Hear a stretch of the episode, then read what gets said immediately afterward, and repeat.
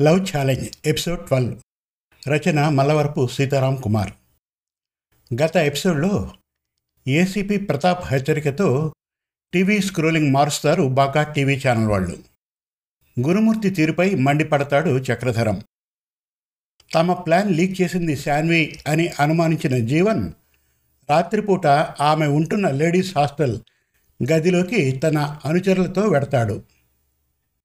ఇక love challenge episode twelve వినండి. Hi Jeevan ఏమిటి ఈ సమయంలో ఇలా ప్రశ్నిస్తున్న శాన్వి గొంతు రెండు చేతులతో పట్టుకొని గట్టిగా ఆదుముతున్నాడు జీవన్.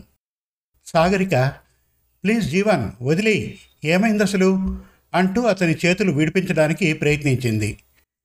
జీవన్ శాన్విని అలాగే వెనక్కి నెట్టాడు. నేల మీద పడబోతున్న శాన్విని పడకుండా పట్టుకుంది Sagarika. Behave yourself mister Jeevan కోపంగా అంది సాగరిక. నీకు తెలుసా సాగరిక? ఒకప్పుడు శాన్వి వంక ఎవరైనా కన్నెత్తి చూస్తే వాళ్ళని చంపడానికి కూడా సిద్ధపడేవాడిని. అలాంటి నన్ను మోసం చేసింది. తనను కొట్టాననే కోపంతో నా ప్లాన్ రిత్విక్ గాడికి చెప్పేసింది. షీఈజ్ ఎ చీటర్ ఆవేశంతో ఊగిపోతున్నాడు జీవన్. లేదు జీవన్ నాకేం తెలీదు. నేను ఆ రిత్విక్ని అసలు కాంటాక్ట్ చేయలేదు. అంది శాన్వి కళ్ళు తుడుచుకుంటూ. అది తెలుసుకుందామనే ఇలా సడన్గా వచ్చాం. ముందుగా చెప్పి వస్తే జాగ్రత్త పడతావు. నీ ఫోన్ ఇలా ఇవ్వు చెక్ చేయాలి అన్నాడు మోటు. మరొకరి ఫోన్ చూడడం మేనర్స్ కాదు. ఎన్నో పర్సనల్ విషయాలు ఉంటాయి. అవన్నీ మీకెందుకు? అంది సాగరిక. ఈ సీన్లో నీకు డైలాగులు లేవు. మేము వచ్చింది శాన్వి సంగతి తేల్చుకుందామని. అన్నాడు చందు. కోపంగా సమాధానం ఇవ్వబోతున్న సాగరికను ఆగమని సైగ చేసి తన ఫోన్ మోటుకి అందించింది శాన్వి. అతను ఆ ఫోన్ జీవన్కి ఇవ్వబోతూ ఉంటే నువ్వే చూడు కాల్ లాగ్తో పాటు వాట్సాప్ ట్విట్టర్ ఇన్స్టాగ్రామ్ ఫేస్బుక్ అన్నిట్లో చెక్ చేయి. ఎక్కడా ఒక చోట దొరక్కపోదు అన్నాడు అతను మోటు ఆ ఫోన్ చూస్తూ ఉండగా నీ ల్యాప్టాప్ ఓపెన్ చేయి అని శాన్వితో అన్నాడు జీవన్. ల్యాప్టాప్ ఆన్ కాగానే దగ్గరకు లాక్కొని పాస్వర్డ్ చెప్పు అన్నాడు జీవన్. జీవన్ అంది శాన్వి. వింటున్నాను పాస్వర్డ్ చెప్పు అన్నాడు అతను.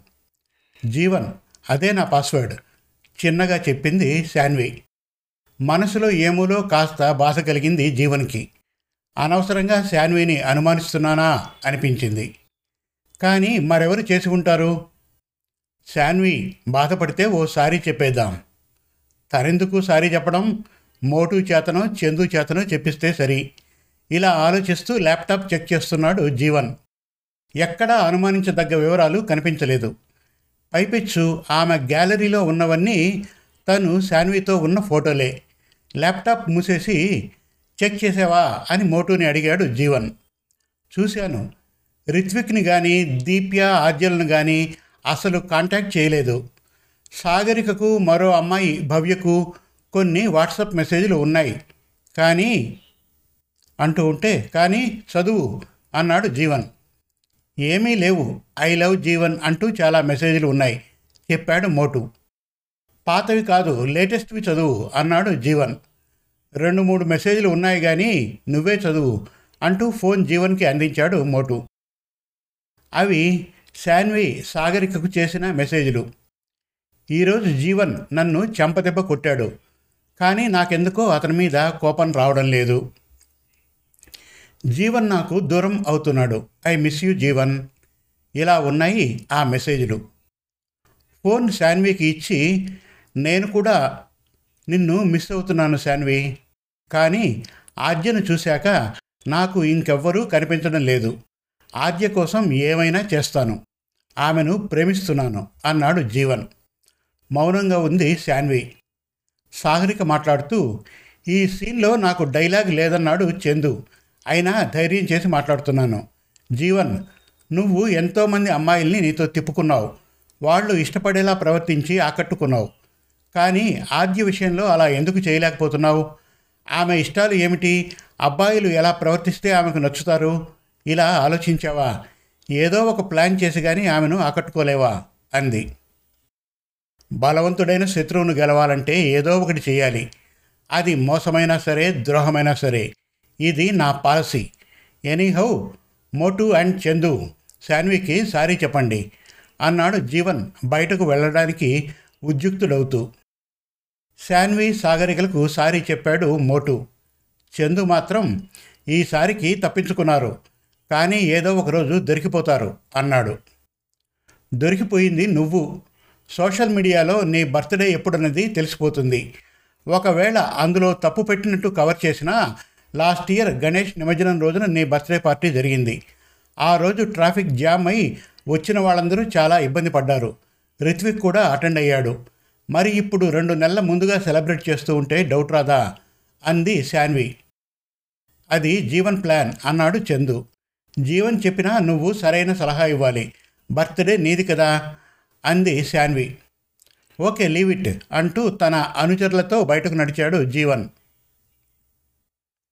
జీవన్ వాళ్ళు బయటకు వెళ్ళగానే అంతవరకు పక్క గదిలో ఉన్న ఇద్దరు అమ్మాయిలు లోపలికి వచ్చి గడియ పెట్టారు. ఏమవుతుందోనని చాలా భయపడ్డాం. ఏవైనా కేకలు వినిపిస్తే పోలీసులకు ఫోన్ చేద్దామని కూడా అనుకున్నాం. అదృష్టవశాత్తు ఏ గొడవ జరగలేదు అన్నారు. అయినా ఇలా అమ్మాయిలుండే హాస్టల్కి రాత్రిపూట నలుగురు ఐదుగురు మగవాళ్ళు రావడం ఏమిటి విమెన్స్ కాలేజీ ముందు పచారులు చేస్తేనే పోలీసులు తరిమి కొడతారు కదా. వీళ్ళను అడిగేవాళ్ళు లేరా? అంది మరో అమ్మాయి. ఆ రాత్రి పడుకున్నాక ముందు రోజు తను మోటుతో మాట్లాడిన విషయం గుర్తుకు తెచ్చుకుంది శాన్వి.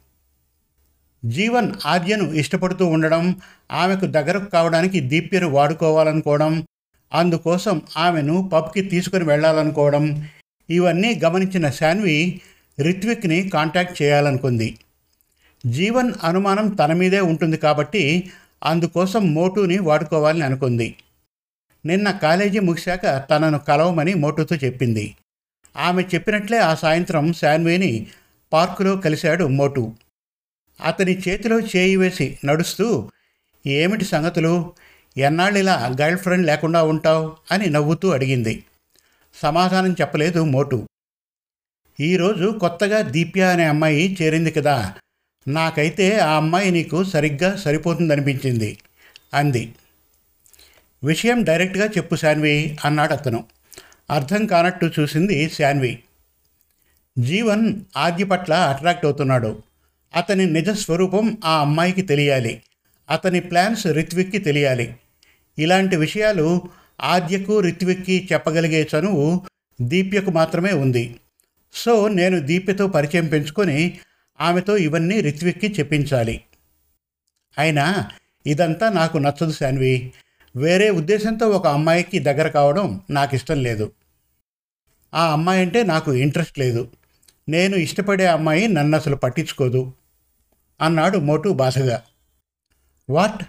నువ్వు ఒక అమ్మాయిని ఇష్టపడుతున్నావా? ఎవరా లక్కీ గర్ల్? అడిగింది శాన్వి ఆసక్తిగా.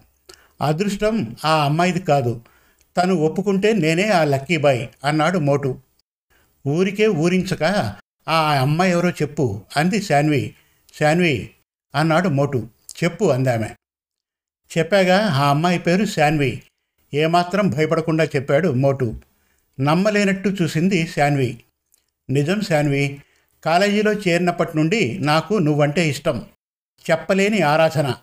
కానీ హీరో పక్కనో విలన్ పక్కనో ఉండే కామెడీ పీస్ లాంటి నాకు కూడా ఇలాంటి ఫీలింగ్స్ ఉంటాయని ఎవ్వరూ అనుకోరు. అన్నాడు మోటు బాధపడుతూ. ఈ మాట ఫైనల్ ఇయర్ వచ్చాక చెప్పడం ఈ మూడేళ్ళు వృధా చేశావు అంది శాన్వి నవ్వుతూ. లైఫ్ అంటే ఈ కాలేజీతోనే ముగుస్తుందా? నిన్ను జీవితాంతం కోరుకుంటున్నాను అన్నాడు మోటు. వామ్మో యాభై ఏళ్ళ నాటి మూవీ ఏదైనా చూసావా? తట్టుకోలేకపోతున్నాను అంది శాన్వి. నవ్వేశాడు మోటు. హఠాత్తుగా అతని చేతిని తన చేతిలోకి తీసుకుంది శాన్వి. నిజం చెబుతున్నాను మోటు. ప్రవర్తన సరిగ్గా లేకుంటే ఎంత వాడైనా చీప్గా కనిపిస్తాడు. చక్కటి వ్యక్తిత్వంతో నాకు ఈరోజు నువ్వు ఎంతో ఎత్తులో కనిపిస్తున్నావు. నేను కూడా ఎదిగితే కానీ నీ ప్రేమను అర్థం చేసుకోలేనేమో అంది మనస్ఫూర్తిగా. జీవన్ చేసే మోసాలు కుట్రలు జరగనివ్వను శాన్వి. రిత్విక్కి ఎప్పటికప్పుడు తెలియజేస్తాను. ప్రామిస్ అన్నాడు మోటు. అన్నట్టుగానే విక్కీ పబ్లో ఏదో ప్లాన్ చేస్తున్నట్టు రిత్విక్కి తెలియజేశాడు. విక్కీకి డ్రగ్స్ సరఫరా చేసే మనిషి వివరాలు కూడా చెప్పాడు. దాంతో పోలీసులు ఆ మనిషిని అదుపులోకి తీసుకున్నారు. మోటు ఏమీ తెలియనట్లే ఇందాక జీవంతో పాటు తన రూమ్కి వచ్చాడు. లైఫ్లో మొదటిసారిగా మోటు గురించి ఆలోచిస్తూ నిద్రపోయింది శాన్వి. ఆ రోజు అర్ధరాత్రి పార్టీ రాష్ట్ర వ్యవహారాలు చూసే దినకర దగ్గర నుండి ఫోన్ వచ్చింది గురుమూర్తికి. అప్పటికే పూర్తి మైకంలో ఉన్నాడు గురుమూర్తి. ఇదేమిటి? ఈ సమయంలో కాల్ చేశాడాయనా అనుకున్నాడు. ఒకసారి డ్రెస్సింగ్ టేబుల్ అద్దం ముందు నిలబడి నమస్తే సార్ బాగున్నారా? అన్నాడు. తన మాటలు బాగానే వస్తున్నాయని తను కంట్రోల్లోనే ఉన్నానని నిశ్చయించుకొని ఫోన్ తీశాడు. ఇదిగో గురుమూర్తి ఆ చక్రధరం గారి అబ్బాయి మీద టీవీలో ఏదో బ్యాడ్గా వేయించావట. ఆయన మన పార్టీకి బిగ్ డోనార్. ఆయనతో ఎందుకు పెట్టుకున్నావయ్యా? ఆయన హైకమాండ్కి చెప్పాడట. వాళ్ళు ఒకటే తోముతున్నారు. ఎడాపెడా చివాట్లు పెట్టడం మొదలుపెట్టాడు దినకరన్. ఛానల్ అన్నాక ఏవో చిన్న చిన్న పొరపాట్లు జరుగుతుంటాయి. అప్పుడే సవరణ వేశాం. మా అబ్బాయి స్వయంగా స్టేట్మెంట్ ఇచ్చాడు చెప్పాడు గురుమూర్తి. ఆ చక్రధరం చాలా తెలివైన వ్యక్తి. ఆయన నీ జోలికి రాలేదు. కానీ నువ్వు ఆయన్ని రెచ్చగొట్టావు. ఆయన నీతో ముఖాముఖి మాట్లాడాలట. నన్ను ఏర్పాటు చేయమన్నాడు. లేదంటే ఆయన నేరుగా మీ ఇంటికి వచ్చేస్తాడట. హెచ్చరికగా అన్నాడు దినకరన్. చూడండి సార్ ఆ చక్రధరం ప్రతిపక్షంలో చేరేట్టు ఉన్నాడు. ఆయన గురించి మనం బాధపడ్డం దేనికి? అన్నాడు గురుమూర్తి. చేరనివ్వకూడదనే మన వాళ్ళ ప్లాన్. అవసరమైతే నీ ఎంపీ సీటు ఆయనకు కేటాయిస్తారట. ఆయన ఒప్పుకోకుంటే కనీసం న్యూట్రల్గా ఉండమని బ్రతిమలాడుకుంటారట. అందుకే ఆయనతో మీటింగ్కి ఒప్పుకో. కాస్త తగ్గి అయినా అతనితో రాజీ చేసుకో. నువ్వు చెబితే నేనే మధ్యవర్తిగా ఉంటాను వివరించాడు దినకరన్. నాకు కాస్త టైం ఇవ్వండి సార్. రేపు ఉదయాన్నే మా అబ్బాయితో మాట్లాడి చెబుతాను అన్నాడు గురుమూర్తి. సరే రేపు పది గంటలకు నాకు హైకమాండ్ నుంచి కాల్ వస్తుంది. ఆలోగా ఏ విషయం నాకు చెప్పు అని ఫోన్ పెట్టేశాడాయన. ఇంకా ఉంది. లవ్ ఛాలెంజ్ ఎపిసోడ్ థర్టీన్ త్వరలో. మరిన్ని చక్కటి తెలుగు కథల కోసం వెబ్ సిరీస్ కోసం కవితల కోసం మన తెలుగు కథలు డాట్ కామ్ విజిట్ చేయండి. Thank you.